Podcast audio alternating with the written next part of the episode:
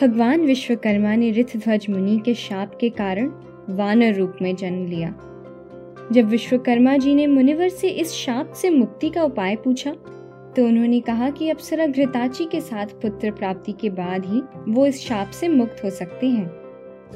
वानर रूपी भगवान विश्वकर्मा ने अप्सरा घृताची से जिस पुत्र को जन्म दिया, वह थे सुग्रीव की वानर सेना के शिल्पकार नल। जिनके संरक्षण में श्रीराम सेतु का निर्माण हुआ।